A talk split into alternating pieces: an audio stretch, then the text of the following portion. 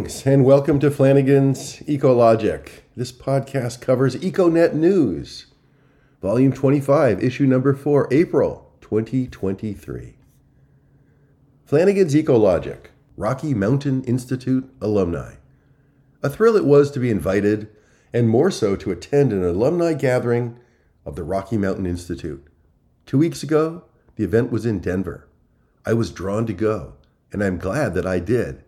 We alum marveled at the growth of RMI, what it has become. And there's clearly a potent team at RMI assembled to amplify its innovation, policy work, and implementation. RMI now has a staff of 648. The Institute has an alumni of 1,700 plus that each played a part in the Institute's rise. I was among the first 20 staff and was RMI's first energy program director. Like each and every alum, RMI's founder and our mentor, Amory Lovins, fueled my environmental passion with a mission to be efficient and logical. RMI launched my career. From the Curtis Hotel lobby on arrival, there was excitement in the air, people checking in, a little bustle of last minute preparations from staff, lots of peering at name tags indeed. My plus one was daughter Sky. Right away, we ran into Joel Swisher and his wife coming out of the elevators. He's currently teaching with Amory at Stanford. I see a name tag, Jon Creyts, and make a point before things get too busy to meet RMI's new CEO. We make a warm connection. Cocktail reception, gorgeous evening on the hotel's second floor deck in downtown Denver. All doors are wide open between the ballroom and the deck, taco, pasta, and some other southwestern bars, perfect temp. A pleasure to see and reconnect with Michael Shepard, he thought the reception might be a gathering of some 20 to 30 people. No, this was a banger in the 600 plus range. What a great mix of current and former employees. There were lots of hugs and raised glasses, infinite photos, all there relishing in RMI's impact and diaspora. It was fun to wit- witness connections of RMI staff from different offices, not Zoom, but in the flesh a man with a gray beard and a ponytail comes up and peers intently. It takes me a minute to realize that it's original energy program team member Joel Neymark. He's still modeling energy flows. We talk about that, our families, and music. Another familiar face, Kyle Datta, and I catch up. He's based in Hawaii and consults for Southern California Edison on renewables integration. The music stops. The cocktail gang is encouraged to get dinner and to move into the ballroom. The presentations begin with the Institute's founder, Amory Lovins. Perched on a director's chair on a small stage, he's interviewed. Did you ever, in your wildest dreams, imagine that the Institute would become what it has become? No, was the gist of that answer. Super witty, super humble. Those in the room all know well that Amory has guided RMI with a brilliant and simple and compelling vision and a way of thinking. That night, Amory talked about applied hope. He talked about the superpowers within us and unlocking those superpowers, the ability to ask the tough questions, to challenge the status quo. The reception marked the changing of the guard at RMI. CEO Jules Kortenhorst has stepped down as the CEO after a 10 year term. Under his leadership, RMI's budget increased 20 fold and its staff grew to over 600 in offices across the United States and in Beijing. Jules was eloquent in his salute about the Institute's success being built upon the backs of the RMI staff and alumni. Then it was his turn for some recognition. RMI's long-standing counsel, Marty Pickett, announced that an official from the Netherlands consulate in San Francisco was here to make some comments. But much more than that, he was there to give Jules the hugely distinct Medal of Honor equivalent that the King of the Netherlands had bestowed upon him. Sitting behind Jules and his family, I witnessed deep family joy. I was moved by the sight of his son just beaming, actually bursting with pride. For minutes and with deep connection, he was holding and excitedly rubbing his dad's shoulder, barely able to contain himself. When his dad rose to accept the award, the medal pinned to his chest, the family stood tall, cheering, clapping, thrilled, overjoyed. Jon Creyts has now taken the mantle. He's RMI's new CEO and welcomed all to the event. Prior to becoming CEO, he helped establish RMI's China program and Beijing office. Before RMI, he worked in McKinsey's global energy practice for 11 years. Jon was also wonderfully kind and deliberate and sincere in thanking the alumni. We stand upon your shoulders. All alumni present certainly felt just as I did. Appreciate it. It's a testament to Jon and the current RMI management. They recognize the team effort that led to the crystallization of an institute originally perched high in the Rocky Mountains of Colorado. The institute grew, guided by Amory's vision, strong leaders, and an exceptional staff. RMI is leading the charge in the clean energy transition. Later in the week, and in the mountains where it all began, daughters Sierra Sky and I hosted a reunion of RMI staff that live in the Roaring Fork Valley. Six of us worked in the banana farm, the original RMI headquarters that featured a huge tropical greenhouse complete with iguanas. Present were Bartlett, Sardo, Rick Heede, Pat Kiernan, Michael Kinsley, and myself. Kinsley and I shared the Denver experience with our fellow alum, the RMI alumni experience. We are all deeply satisfied by having played a part in the Institute's development. Amory's vision and a lot of help led to the small engine that could to be perhaps the most influential energy organization in the world. Quote of the month To question is the hard part. If you ask the right question, the answer is self evident. Amory B. Lovins, founder and chairman emeritus, Rocky Mountain Institute. Single use battery disposal. Puzzled I am. How can we be responsible Earth citizens when it comes to single use battery disposal? I am reminded of my friend Rob Watson, who noted in a Flanagan's Ecologic podcast that there are literally thousands of recycling programs in America confusing us all. What's a good citizen to do? Can I recycle my batteries? Where do I take them? Back east several weeks ago, Mom wanted to get rid of some old household batteries, so I called the town of Oyster Bay Solid Waste Disposal Center. Where can I take them? I know that batteries are made of all sorts of nasty materials. Just throw them in the trash, quipped a friendly and accented operator. Really? Household batteries? Yes, just throw them in the trash to be landfilled.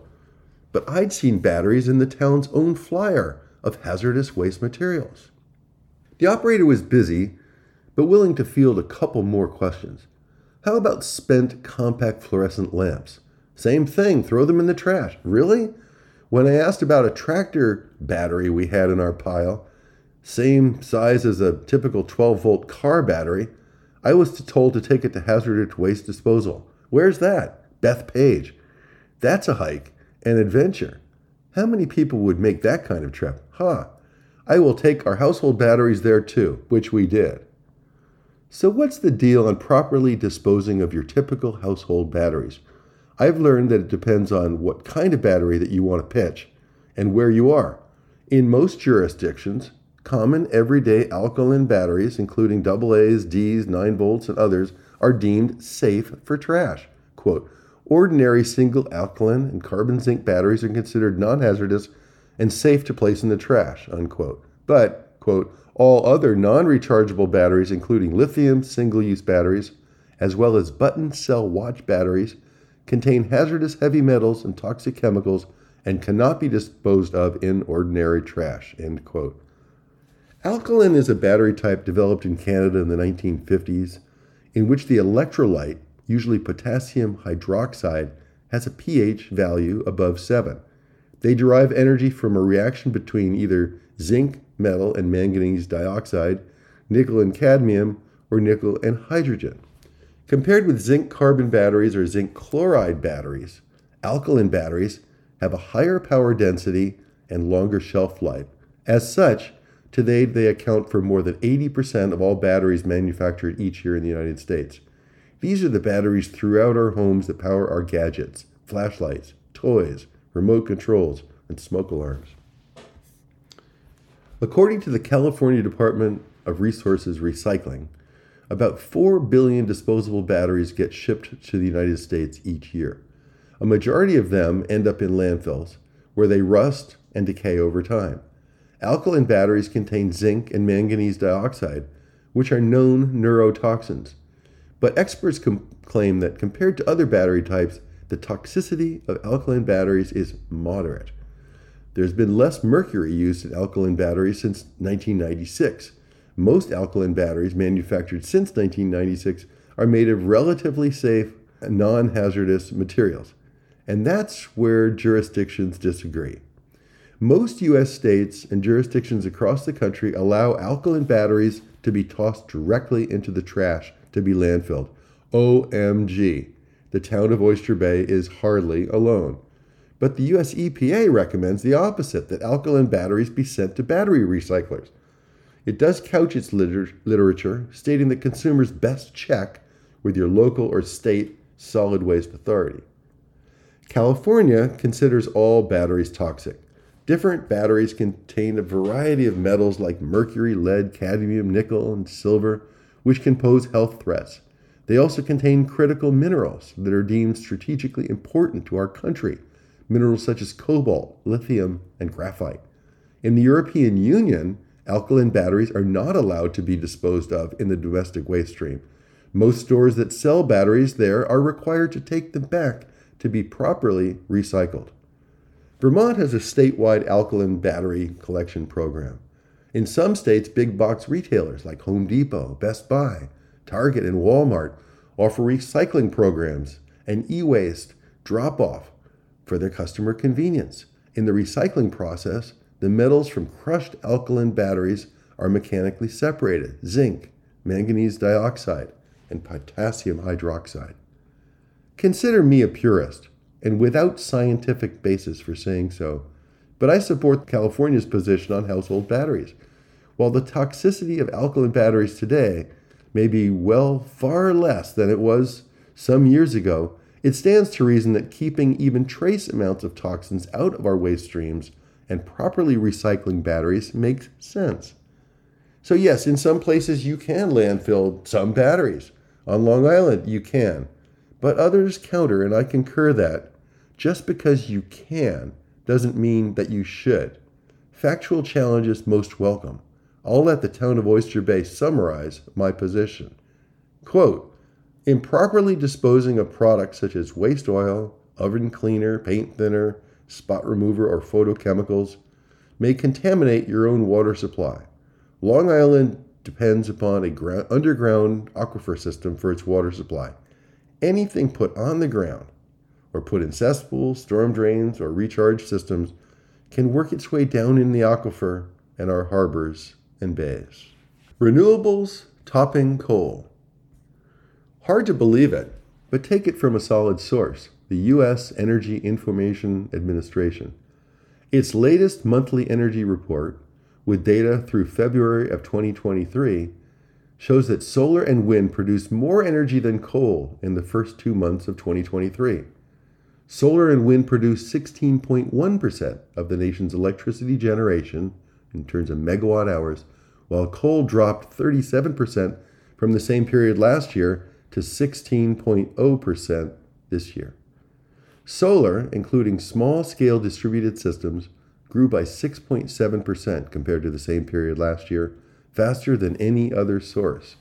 EIA reports that much of the solar growth was the result of a 23.6% gain in small scale solar rooftop systems, which account for 32.5% of the nation's total solar production. Overall, solar now provides 3.9% of the nation's output. Wind increased by 6.6% and now provides 12.2% of the nation's power supply. When factoring in all renewables, including biomass, geothermal, and hydropower, Renewables account for nearly a quarter of the nation's electricity, 24.1%, outpacing coal by 50.8%. Renewables also outpaced nuclear by 21.9%. In terms of capacity, megawatts, renewables now account for 27.6% of the nation's nameplate capacity, with wind at 11.5%, and solar at 6.6%. Combined wind and solar capacity stands at 18.1% versus coal at 17.1%. Offshore wind and fish farming. For years, it's been apparent that there will be a conflict between the fishing industry and offshore wind. Now there seems to be a synergy in the making. Mingyang Smart Energy is China's largest private wind turbine maker. It is now making an offshore wind turbine foundation that incorporates a net cage for fish farming. Imagine a lattice, truss fixed wind turbine with four tubular legs, like a tall stool in the water. The legs and struts provide a perfect area for fish farming. The first net cage is going to be installed in China's 500 megawatt Mingyang Qingzhou offshore wind farm. It's located in the South China Sea off the coast of Yangjiang. One of the benefits of partnering with the offshore wind industry is that the fish will effectively be raised in the open sea, but of course in cages. Thus, they will be less impacted by nearshore marine pollution. They will be more comparable to wild fish. Each turbine may be able to handle as many as 150,000 fish. Planned are typhoon resistant fish farms with automated feeding, monitoring, detection, and collection. Free public transportation in Luxembourg. The world's richest country scrapped fares for all forms of public transport in 2020. Three years later, residents seem to praise it. All buses, trains, and trams have been free for residents and tourists alike. One only needs to purchase a ticket to go first class. Luxembourg is a major center for large private banking, and its finance sector is its biggest contributor to its economy. Its main, trading partners are Germany, France, and Belgium.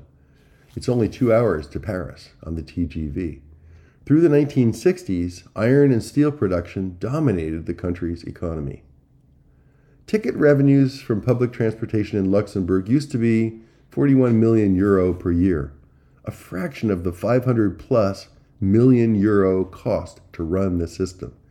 The shift to free transport is seen by some as a more equitable solution. Those that have the highest taxes pay the most for transit, and vice versa, since its ridership costs have now fully shifted from riders to taxpayers. The transport policy was partially developed to reduce the use of cars. In 2020, the country had the highest car density of all European Union countries 696 cars per 1,000 people, versus the average of 560. This has resulted in bad traffic and high levels of emissions. Despite the waived fees, on the ground experts state that the car culture is still very present and it is still quite complicated to track people from the car to public transport. While in the early stages of evaluation, experts caution that free transport programs are not necessarily successful. Tallinn, Estonia introduced free public transport in 2013 while use of cars increased. Parking lot solar. The California Senate Transportation Committee has passed bipartisan legislation that would give tax credits for putting solar over parking lots and along highways. The bill speaks to the logic of using these areas productively. SB 49 was authored by Senator Josh Becker and sponsored by 64 organizations, including Environment California, Stephen King there is credited, Environmental Working Group, and CALPIRG. The bill has two key provisions. The first provides a sales tax exemption for the materials used to build solar canopies over parking lots. The second requires that the state's Department of Transportation develop a plan to make its highway rights of ways available for solar, energy storage, and transmission infrastructure. Lawrence Berkeley National Laboratory, LBNL, reports that pavement makes up 35 to 50 percent of the total surface area in California cities, and 40% of that is parking lots. Los Angeles County alone has 101 square miles of parking lots. Thus, there may be around 400 square miles of parking lots in the state, enough to provide for 26 gigawatts of solar canopies. A Yale University study found 8,416 parking lot sites in California. The state of California targets 100% clean energy by 2045. It will need 110 gigawatts of solar to get there. SB 49 will help tap solar in new places. Data from 1995 states that California has 11,995 miles in its freeway and expressway system. It also has 12,423 miles of rural roads and 3,538 miles of urban roadways. Caltrans 2020 data reports 15,022 center line miles. Basic point there's a lot of roadway in the Golden State. Some stretches, no doubt, are suitable for solar. Six years ago, EcoMotion researched roadside solar for a client. Working with Caltrans, we found that an airspace lease would be used for solar along highways. Airspace leases have been used for billboards. But Caltrans cannot subsidize any lease to the private sector. Thus, the airspace lease for solar would have to be at market price. For a project planned in Sacramento, the lease price was based on billboards, making the deal far too expensive. The second issue that we encountered is that Caltrans made clear that it will maintain the right to have anything on its land removed at any time at its discretion. That certainly does not work well for a 25 year solar deal. Six Flags Magic Mountain goes solar big time. Six Flags Magic Mountain is about to install one of the largest solar carports in the United States. It is the largest installed for a for profit organization. The array will offset 100% of the theme park's electricity use with clean energy. The thrill capital of the world will host the largest single site commercial renewable energy project in the state of California. Magic Mountain is working with Solar Optimum and DSD and DSD Renewables to engineer and install 12.37 megawatts of solar ports, plus a battery energy storage system, BESS, at the Six Flags location in Los Angeles. The solar system will be built over the main guest parking lot, providing highly desirable shade, and will produce 20.8 million kilowatt hours annually. The 1.96 megawatt battery will provide 7.9 megawatt hours of energy storage. The first Six Flags theme park opened in 1961 between Dallas and Fort Worth, Texas. Six Flags is now the largest regional theme park in the world, with 27 locations across the United States and in Mexico and Canada. Before the pandemic, it had 33 million guests at its park in a single year. The park's name came from six pavilions at the first location. Each pavilion, each of the pavilions were marked with one of the six flags of the six countries whose flags flew over Texas. The history of the Lone Star State provided the park's name. The flags were from Spain, France, Mexico, Republic of Texas, and Confederate States of the United States and the United States of America. Six Flags endeavors to integrate environmental, social, and governance ESG practices that create sustainable economic value. Six Flags already has 30 megawatts of on site solar at two of its theme parks the Discovery Kingdom in Northern California and the Great Adventure in New Jersey, where it stands as the state's largest net metered project. Soon, the Six Flags parks will have a combined P- total PV capacity of 42.4 megawatts. Disney must also be credited. It built a 22 acre Mickey shaped solar farm near Epcot in 2016. Then it built a 270 acre, 57 megawatt solar project in 2019. Later, it committed to two new 75 megawatt solar facilities. The four facilities will generate 40% of the Magic Kingdom's power use in Orlando. Disney also has solar at its Hong Kong Disneyland Resort, the largest solar site in Hong Kong. Other theme parks noted for solar are Defy Planet in France, a park devoted to climate change education, the UK's Greenwood Forest Park, and the Port Aventura World in Spain. That's it. Thanks for listening to Flanagan's Ecologic. We'll see you next time.